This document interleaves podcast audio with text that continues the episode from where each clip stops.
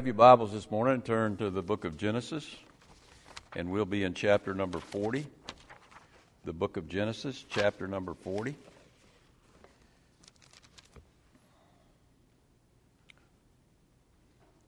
Before we get started, let's go to the Lord in a word of prayer.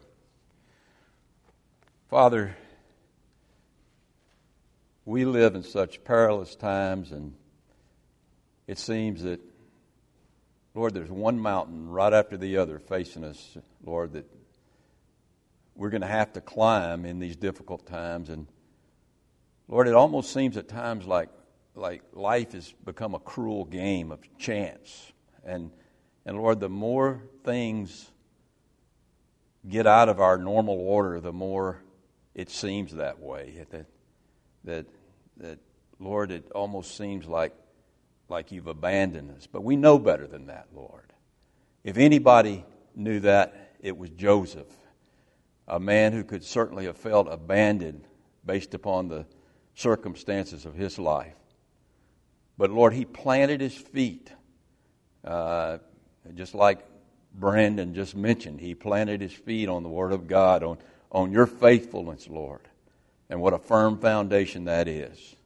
Lord, help us as we look at this text today as we again go back to this study of, of Joseph, Lord, that, that we can take his attitude into our heart.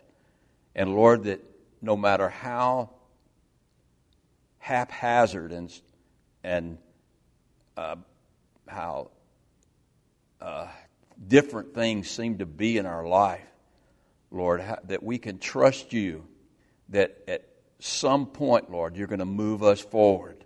And Lord, we're going to make it all the way to the top, just like Joseph did, the very top of your plans for our lives. So, so Lord, I ask today that by the power of your Spirit that you encourage everybody here and everybody watching online, and Lord, that that that uh, we're able to have victory in what seem to be very crazy times, very strange circumstances, and we can only do that when we plant our feet in your word and trust you.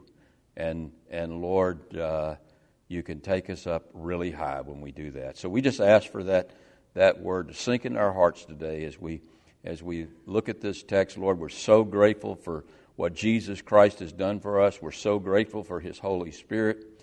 We're so grateful for the power that you give us to live life. And Lord, the tougher life gets, the more power that's available to us. And so I just ask today that, again, that you bless us through your word. I ask it in the name of Jesus Christ. It's in his precious name that I pray. Amen.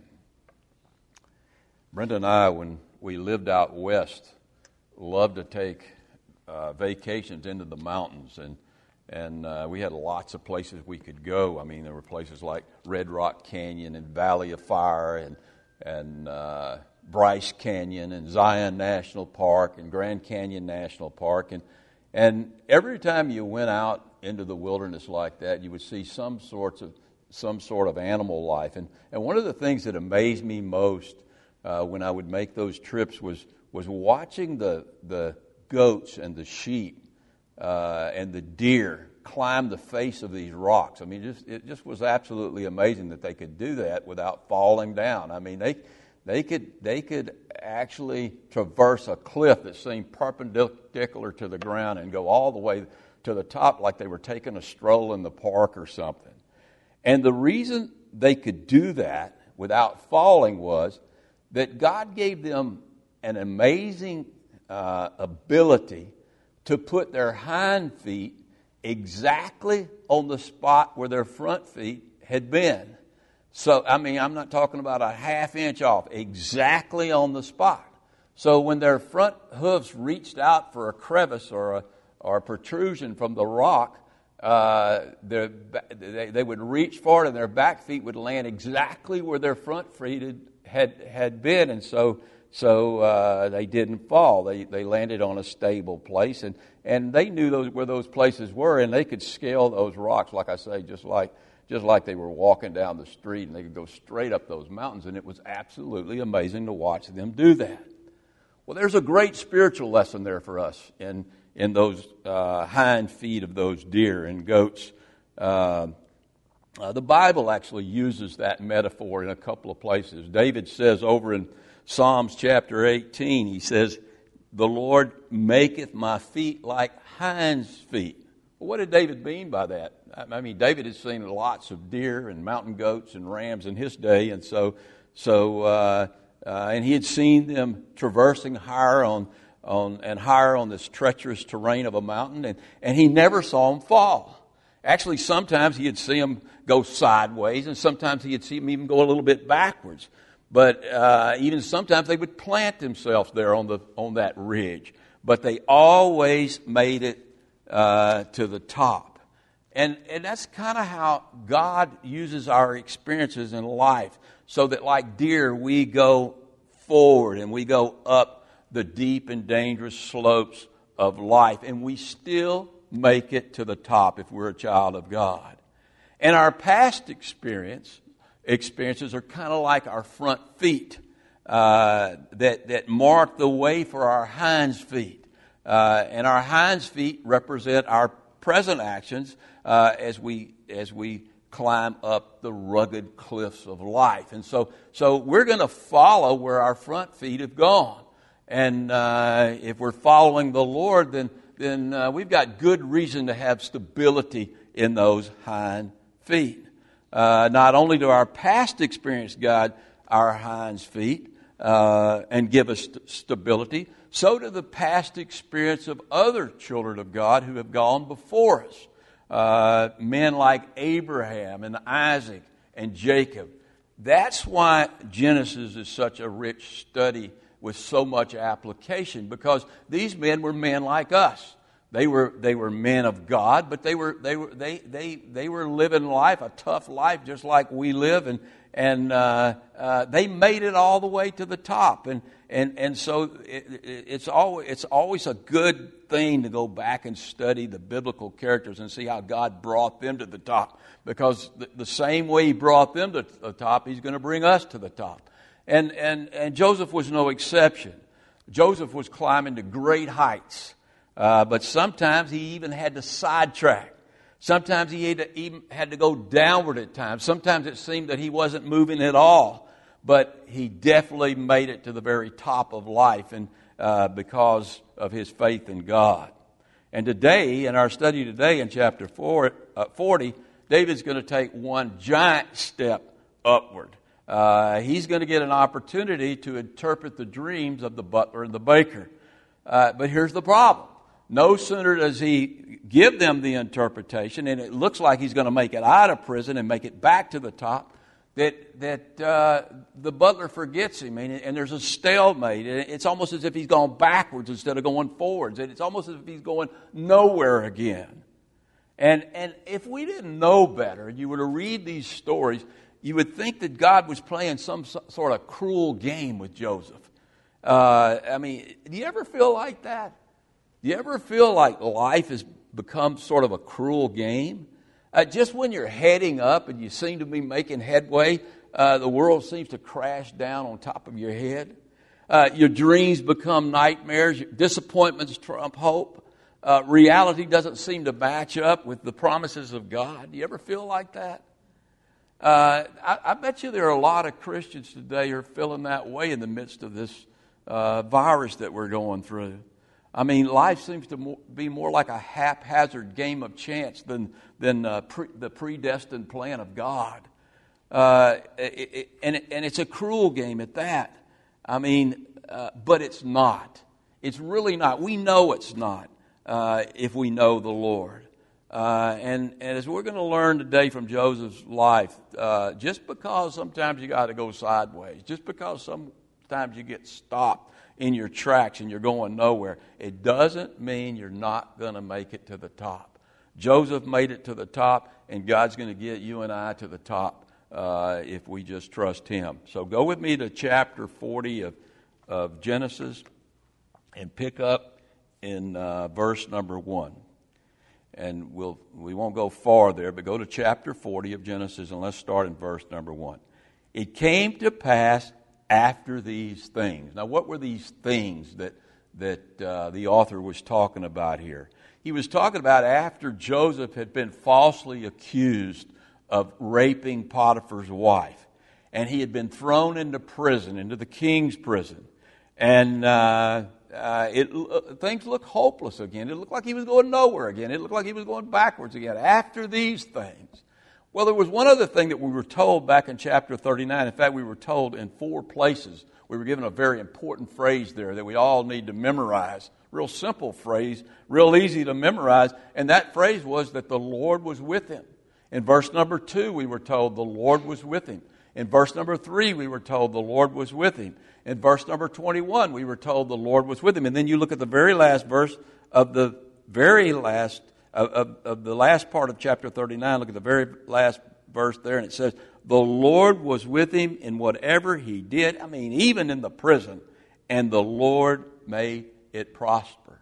So after these things, after he's thrown into prison unfairly, uh, the Lord is still with him, and the Lord begins to move. After these things, the, that the butler and the baker of the king of Egypt offended their Lord. So they committed some type of offense against Pharaoh. And Pharaoh had them thrown into jail. Now, I don't think Pharaoh knew which one of them did this offense, but it was a very serious offense. It was a capital offense. The one who's guilty is going to be uh, uh, hung. And so, so it was a very serious thing. And they knew it was a serious charge. And so they're thrown into prison and they're waiting to find out what, what their fate is.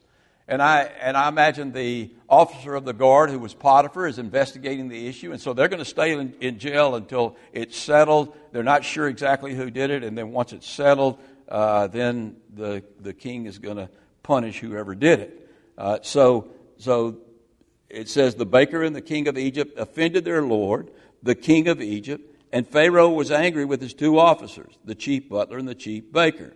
Verse number three So he put them in custody in the house of the captain of the guard, uh, in the prison. The captain of the guard again was Potiphar, in the prison. And the place where Joseph was confined just so happens that they end up in the same spot where jo- Joseph was confined. I wonder who orchestrated all of that. The Lord orchestrated all of that.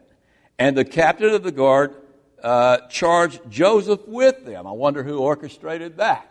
The Lord orchestrated that. And so Joseph has charge over these two men, and no doubt the captain of the guard says, Look, these are really important men. You've got to take care of them because if they are deemed innocent and they go back to Pharaoh's house, uh, they've got the power to, to give you and I a lot of trouble They've got the power to do us a lot of good too. So, so, so let's take care of them really well while they're here, uh, so that uh, we can win their favor. And then, uh, if they get when they get out, we we might uh, have an advantage there.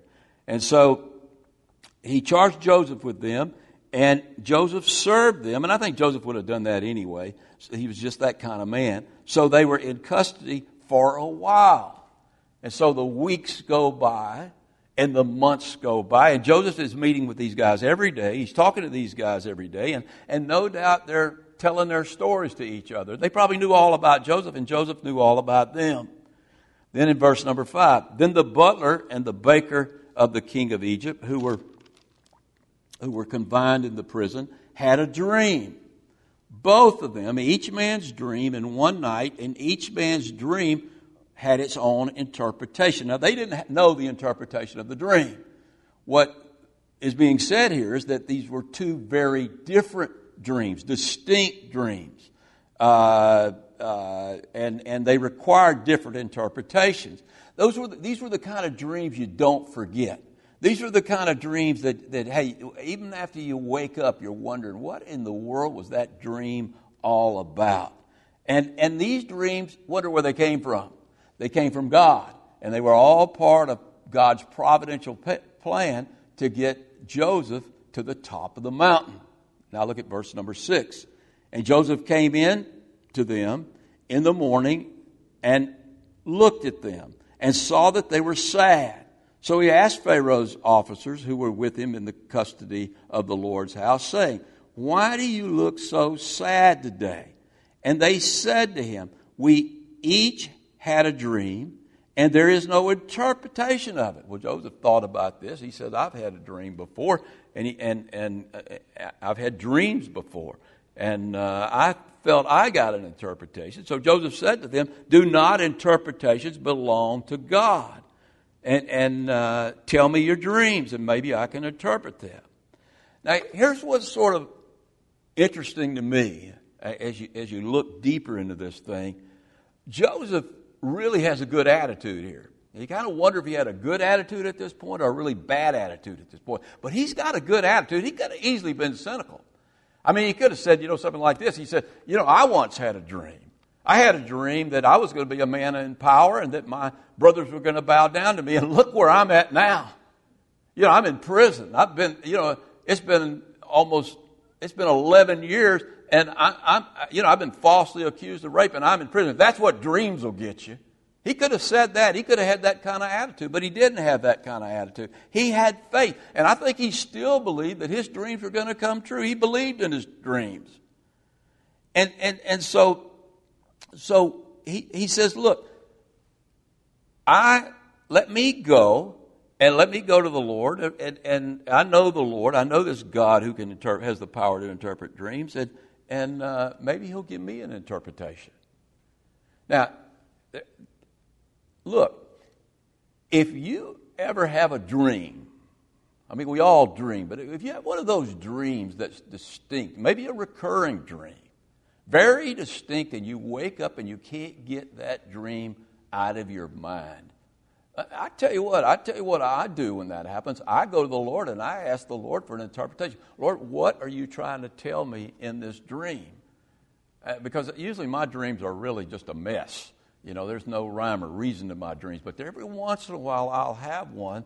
Sometimes it'll, you know, it'll involve angels or some type of situation where I feel like that dream is coming from the Lord, and I want to know what the interpretation of that dream is. And so it's not a bad thing to ask. James says, if you ask, you know, God will give you wisdom if you ask. So, so uh, don't just blow those dreams off. And and so anyway, verse number nine. Then the chief butler told his dream to Joseph and said to him, Behold, in my dream a vine was before me, and, the, and in the vine were three branches. It was as though it budded, its blossoms shot forth, and its clusters brought forth ripe grapes. Then Pharaoh's cup was in my hand, and I took the grapes and pressed them into Pharaoh's cup and placed the cup in Pharaoh's hand. And Joseph stopped right there and he said, This is the interpretation. Now that's really interesting to me. Joseph didn't say, Well, let me go pray about this and I'll get back with you tomorrow and I'll give you the interpretation of the dream. He immediately, because I think he was walking in the Spirit and he was that close to God right there in the prison, that he immediately hey, said to them, Hey, I've got the interpretation for your dream. Uh, and and uh, so Joseph kind of lives up to that mocking title his brothers had given him earlier. You remember when when he was going out to Dothan to, to see his brothers who were herding the sheep before they threw him into the pit.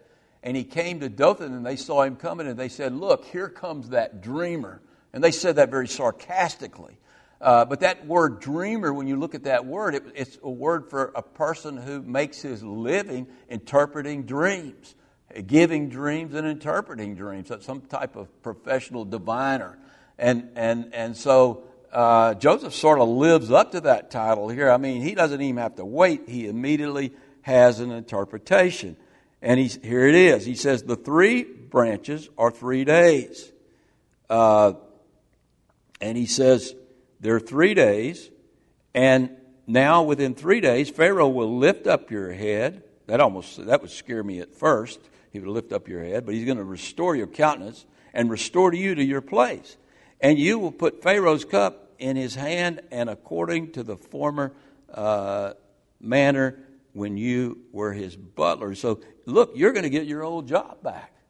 You're going to be in charge of the vineyards. You're going to be in charge of making the wine. You're going to be in charge of picking the best wines. You're going to be in charge of testing the wine that Pharaoh drinks to make sure it's the best wine and to make sure it's not poison. So you're going to have be at the right hand of Pharaoh. You're coming out of this prison and back into the life of luxury.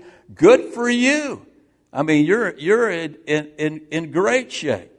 Then in verse number 14, but remember, Joseph, Joseph sees this as an opportunity now. Listen to what he says. He says, But remember me when it is well with you, and please show kindness to me. make mention of me to Pharaoh and get me out of this house. Now, he's probably told him his story. He told him he was falsely accused. His brothers had thrown him into prison. He says, Please get me out of here. And, and, and for indeed, I was stolen away from the land of the Hebrews. And also, I have done nothing here that they should put me into this dungeon. And so, so here is Joseph, and, and he says, You know, I'm going to use this as an opportunity to to, to try to get out of this jail. And, and uh, uh, here's the butler. And if the butler hears uh, his interpretation, which he did, I'm sure he heard it, and he was very glad at what he heard.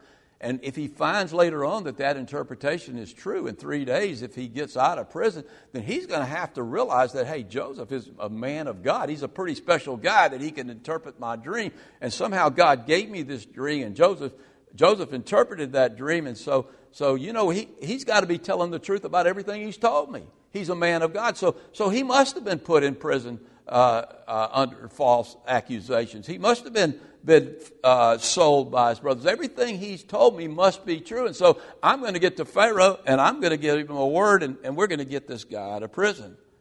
Well, we know the story. That didn't happen. We'll see here in just a minute. The butler forgot all about Joseph because the butler was all about himself.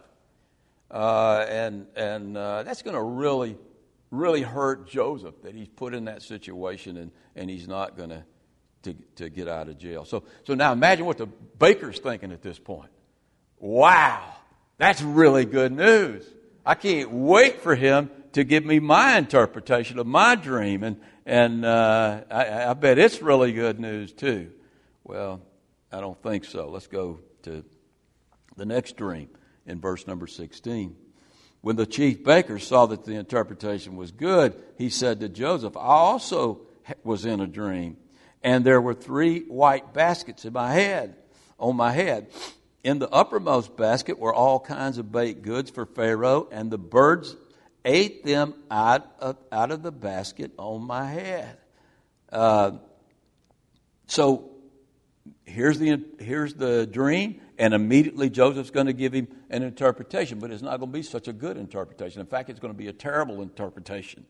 So Joseph answered and said, This is the interpretation in, of the three baskets. He says the three baskets are, are three days. Within three days, Pharaoh will lift up off your head and you from you and hang you on a tree, and the birds will eat your flesh from you. Now, can you imagine uh, how far the baker's heart sunk at this point? It went from uh, a joyful high down into a pit of despair, no doubt about that. I mean, how terrible that had to sound. And so then he, day, the days go by, three days. And the butler's wondering, man, if, if, if, did Joseph tell the truth? Was his interpretation true? Because, man, if it's, in, if it's true in just a few days, I'm going to be out of here. And then there's the baker, and he's wondering if his interpretation is true. And he says, you know, if his interpretation is true, I'm going to get hung. And so, so the, the butler's hoping it's true, and the, the, the baker's hoping that Joseph is some kind of quack that he can interpret dreams. And so the first day passes, and then the second day passes, and then the third day passes. And then in verse number 20, now it came to pass on the third day, which was Pharaoh's birthday, that he made a feast for all his servants. And he lifted up the head of the chief butler and the chief baker among his servants. Then he restored the chief butler to his butlership again, and he placed the cup in Pharaoh's hand. But he hanged the chief baker and Joseph as Joseph, just as Joseph had interpreted those two dreams. And so Joseph's interpretation was spot on. I mean, it was an exact, perfect fulfillment of his interpretation. The butler got his job back, and the baker was hung. Now, what's interesting is, is that this took place on Pharaoh's birthday. And, and that's what's not really interesting. What's interesting, inter, interesting to me, and this is kind of a side note here, chase a rabbit for a second, is, is who did Pharaoh invite to his birthday? He didn't invite the dignitaries of Egypt. he invited his servants to his birthday party. And there's a lot of theories behind that why he did that, but, but I think probably the most plausible theory is that, and a lot of commentators had this way, is that Pharaoh was not a native Egyptian. Uh, in Joseph's day, there are several historians who believe that, that the, the Pharaoh of Egypt was a Hyksos king. Uh, the Hyksos were from uh, southeast, uh, actually southwest Asia, and they had come in and conquered Egypt during the days of Joseph, and uh, the, they had appointed their own native king as king over Egypt. And uh, so that's who was in the, the, Pharaoh in Joseph's time. Now, that would make sense uh, in the fact that later on we'll see Joseph promoted to prime minister, not an Egyptian, but Joseph promoted to prime minister of Egypt. Because this Hyksos king kind of felt all alone because uh, there weren't, he wasn't native uh, uh, to that area. And so he has a birthday party, and it would make sense that when he had his birthday party that, that uh, uh, the, the Egyptians wouldn't have been, made very good party guests. And so instead of inviting the Egyptian dignitaries, he invited his servants. But regardless of the reason, it was a pretty nice gesture that he would do that. And, and uh, he must have been a pretty nice man. And we're going to see later on, he does a lot of nice things for Joseph and Joseph's family, things he hadn't done for any of the Egyptians. So it's, it's, uh, it's, a, it's a very interesting, again, side note, but but uh, we'll talk about it a little bit later on when we, we, we move further on in the text. But let's, let's get the last verse here that we're going to look at today, verse number 23. Here's the really, I mean, the part that really's got to stick in the gut of Joseph. Look what happened. Yet the chief butler did not remove, remember Joseph, but forgot him. I mean, how could you forget him? How selfish is that? How could you forget Joseph after he had he had given you that interpretation. He, he wasn't the one that got him out of prison, I understand that part, but, but you, you had to know this was all coming from a God, a great God, that you would have this dream and he could interpret this dream exactly the way it transpired. And, and it looks at a glance, when you just kind of look at this story at a glance, I mean, it does look like God's playing some sort of uh, cruel game with Joseph. I mean, here it looked I mean, in Joseph's mind, it looked like the butler was, was uh, going to go to Pharaoh. He was going to put in a good word for Joseph. He was going to tell him what had happened uh, with Potiphar's wife, and more than likely he was going to be released. And just in a few days, that was probably going to take place. And so Joseph's sitting there, and, and a few days pass, and, and he's still in prison. There's no word from the butler. And then a few weeks pass, and I imagine every single day, at least a couple of times a day, probably he went to the chief jailer and said, Did you hear anything from the butler? He said, No, I hadn't heard anything today. I mean, he's forgotten us, uh, it looks like. And, and weeks pass, and months pass, and even years pass. A couple of years passed. And there was no word. And there was no word because the butler had completely forgotten Joseph. How unfair and how cruel that had to seem to Joseph. You would think it would have seemed that way to Joseph. And if God is sovereign, and we know that God is sovereign, then God was behind this extension of prison time that Joseph faced, this couple of years that went by with him languoring in prison, uh, wondering if he would ever get out. And, and I think if you were to write this story yourself and you were to just comment on it, you very well might say at this point, Joseph had despaired, that he had given up. He might even be mad at God, might have been done with God. What good is all this doing me? If this is what my life's going to be, what good does it do to serve God? I mean, those are honest thoughts that I think all of us have at times. But Joseph didn't feel that way. I am sure that Joseph didn't feel that way. And let me tell you why. Because his hind feet were like deer's feet at this point. And he knew that the situation, he believed with all his heart, that the situation he was in now had, was part of the providence of God, that God had used his front feet to place his hind feet exactly where he was at this point. He believed that by faith. He was a great man of faith. And though he was disappointed, he knew that just as God had delivered him out of that pit in Dothan and out of those chains of the Ishmaelites and the Midianites and out of the false accusations that, that Potiphar's wife had made against him, and, and if he could do that, God could get him out of the king's prison whenever he was ready. And just as God had raised him to be in charge of Potiphar's house and raised him up to be in charge of the jail, God could raise him up even higher when God got ready. See, he was following his front feet. He had seen where his front feet had gone, and, and God had taken him to great places, even in Potiphar's house, even in prison. And he was going to let his hinds feet follow where his front feet had taken him. So by faith, he planted his hinds feet on a high place.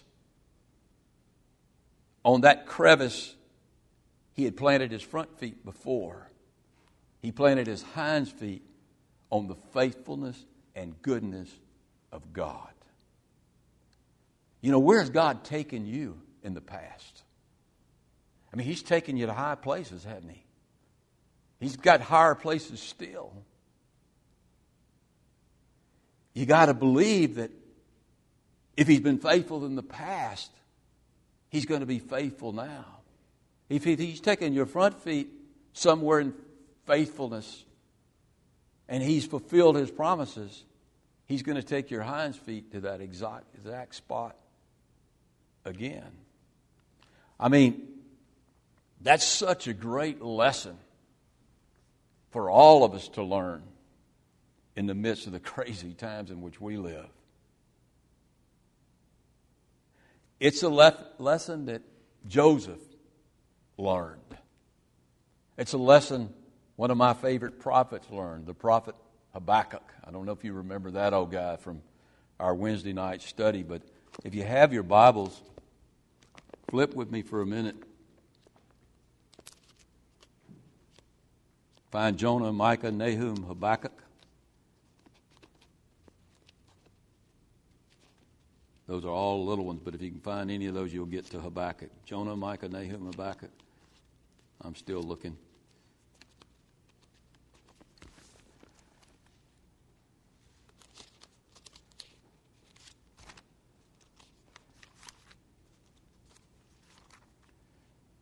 And go to chapter number three.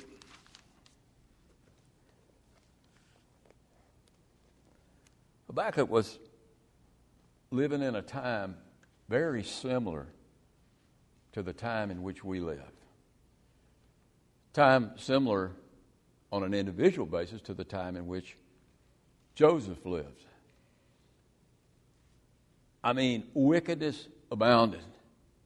He lived in a time when men called evil good and good evil. And he was tired of it. And he went before the Lord and he said, Lord, this is wrong. When are you going to do something about all of this evil? You're just going to let it go on forever?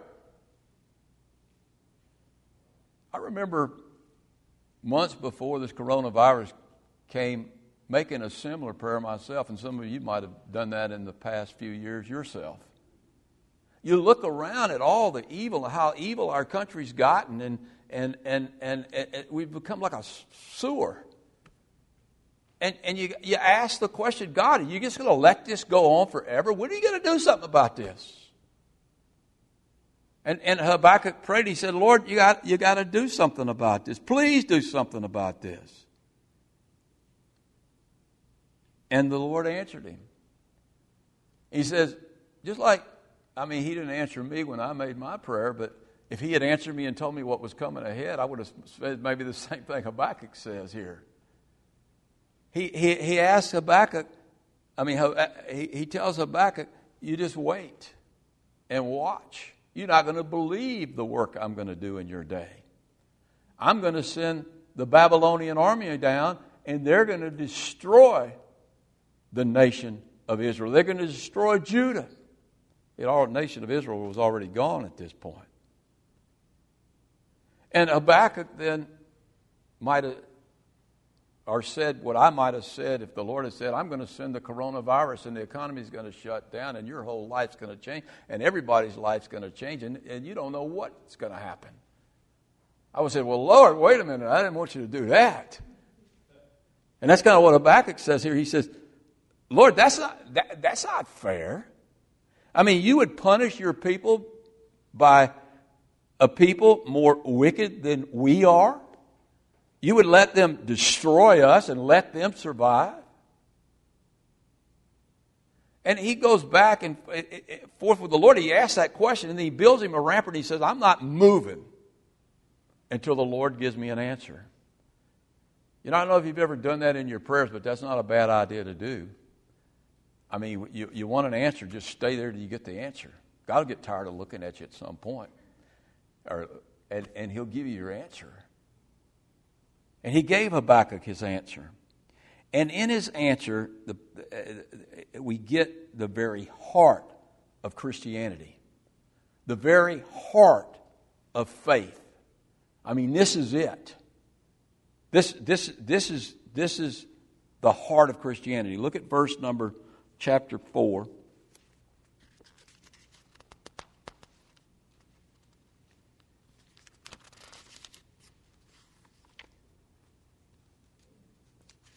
and look at verse number 4.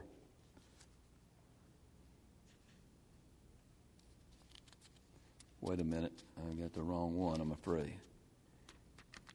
No, chapter 3, verse number 4. He gets his answer.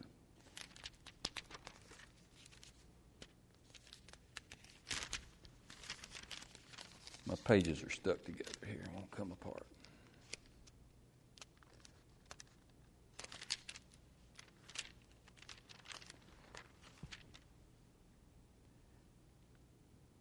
you know what? I mean, you're going to have to find it because I've, I've, got the wrong reference down for some reason. Sorry about that. Uh, maybe it's chapter 2, verse 4. Yeah, chapter 2, verse 4. There is no chapter 4. Chapter 2, verse 4. Look at, look at the, the, what, the answer that the Lord gives him. He says, Behold the proud, his soul is not upright in him. That's a description of evil people. Their soul is not righteous. How, how is our soul made righteous? By the grace of God. By what? By faith. And, and, and so that's where that carries on to the New Testament. But he's talking about a particular situation now to Habakkuk, where Habakkuk, I mean, he gives the gospel there, but the Lord does. But he's talking about a particular situation there where where uh, Habakkuk doesn't think God's being fair. And when God doesn't seem like God's being fair, when it seems like God is maybe playing a cruel game, God doesn't play a cruel game. God is love. But when it seems like that, what do we do as Christians? It says, But the just shall live by faith. You've got to live by faith. Uh, you've got to plant your hinds feet where your front feet have gone. Look, faith is not blind faith. If you have faith in God, God is going to show you that your faith is real, that your faith really works. He's going to show you in the past how, how in the past you, He's done things for you by your through your faith that He's going to do for you in the future. And so when things seem to be going crazy like they are in the times in which we live now, you've got to plant your hinds feet where your front feet have gone. You've got to plant your hinds feet by faith, in your faith in God. And that faith is real faith. We know how God has acted in the past, and God never changes, and God will never leave us or forsake us, and He's going to act the same way in the future.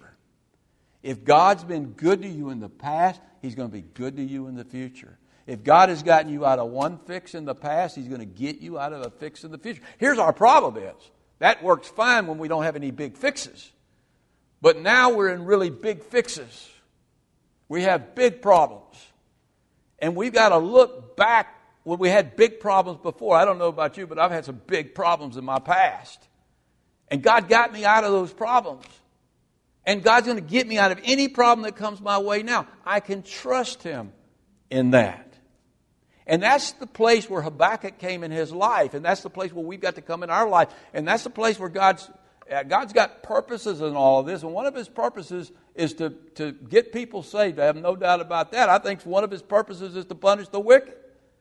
But one of his purposes is to move the church to a place where we have real faith because it's impossible to please God without real faith. And, and, and you, we've got to exercise faith now. I, I mean, I don't even know how bad this is going to get, but we're going to have to exercise faith in ways we've never had to exercise faith, is what I'm thinking.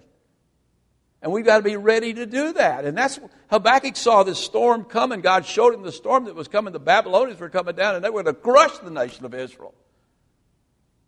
And it wasn't going to be pretty. And so he realized, I'm going to have to, ex-. God told him the solution. The just shall live by faith. And Habakkuk says, you know what? That's what I'm going to do. Go to with me and read the last part of this, of chapter 3, where Habakkuk comes to the conclusion of the whole matter in, in verse number 17. And listen to what he says. And this is where we ought to be in our lives. He says, Though the fig tree may not blossom, nor the fruit be on the vines, though the labor of the olive may fail, and the fields yield no food, though the flock may be cut off from the fold, and there be no herd in the stalls. I mean, we might be living in those very uh, circumstances ourselves in the near future. Yet, no matter what I see happen with my eyes, I will still rejoice in the Lord. I will joy in the God of my salvation. The Lord is my strength no matter how bad things get, and He will make my feet like deer's feet. Deer's feet that can climb mountains, and He will make me walk on high heels. Not high heels like women wear, high heels, H I L L S. In this day and age, you never know how people would interpret that. Look, I don't know where you're at in your life right now. I guess I do know where some of you are at. I, I really, as a church, I think we're really being blessed at this point. Uh, the people in our church are being blessed. But I, I, we just don't know how difficult this is going to get.